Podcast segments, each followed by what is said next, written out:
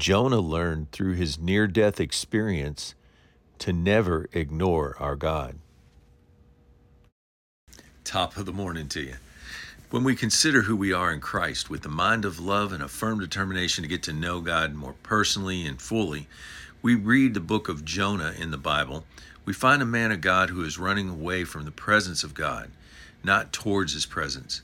Throughout the rest of the Bible, we get instruction from great men and women of God who love being in God's presence. We are even given this directive from Jesus in Matthew 6:33, seek first the kingdom of God and his righteousness.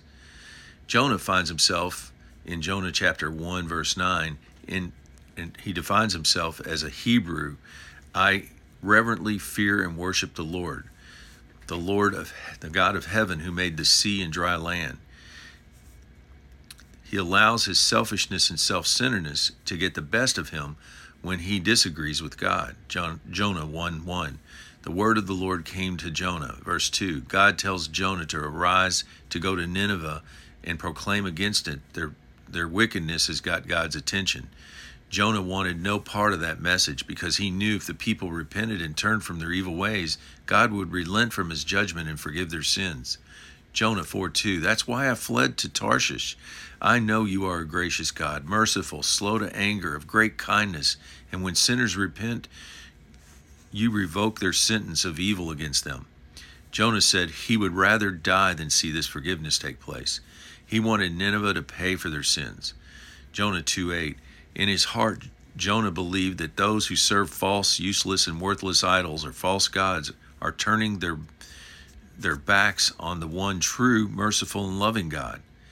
The Lord challenged Jonah in chapter 4, verse 4, saying, Do you do well to be angry? In other words, is this a good idea to challenge my goodness, especially after I've had mercy on you and your near death experience in the in the fish belly for three days and nights.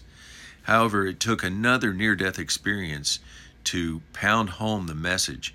In, in Jonah 4, verses 6 to 8, Jonah was almost overcome by heat stroke if it hadn't been for God's mercy. The Lord explained to Jonah in 4:11, "There are 120,000 young people in in Nineveh. Shall I not spare Nineveh for them?"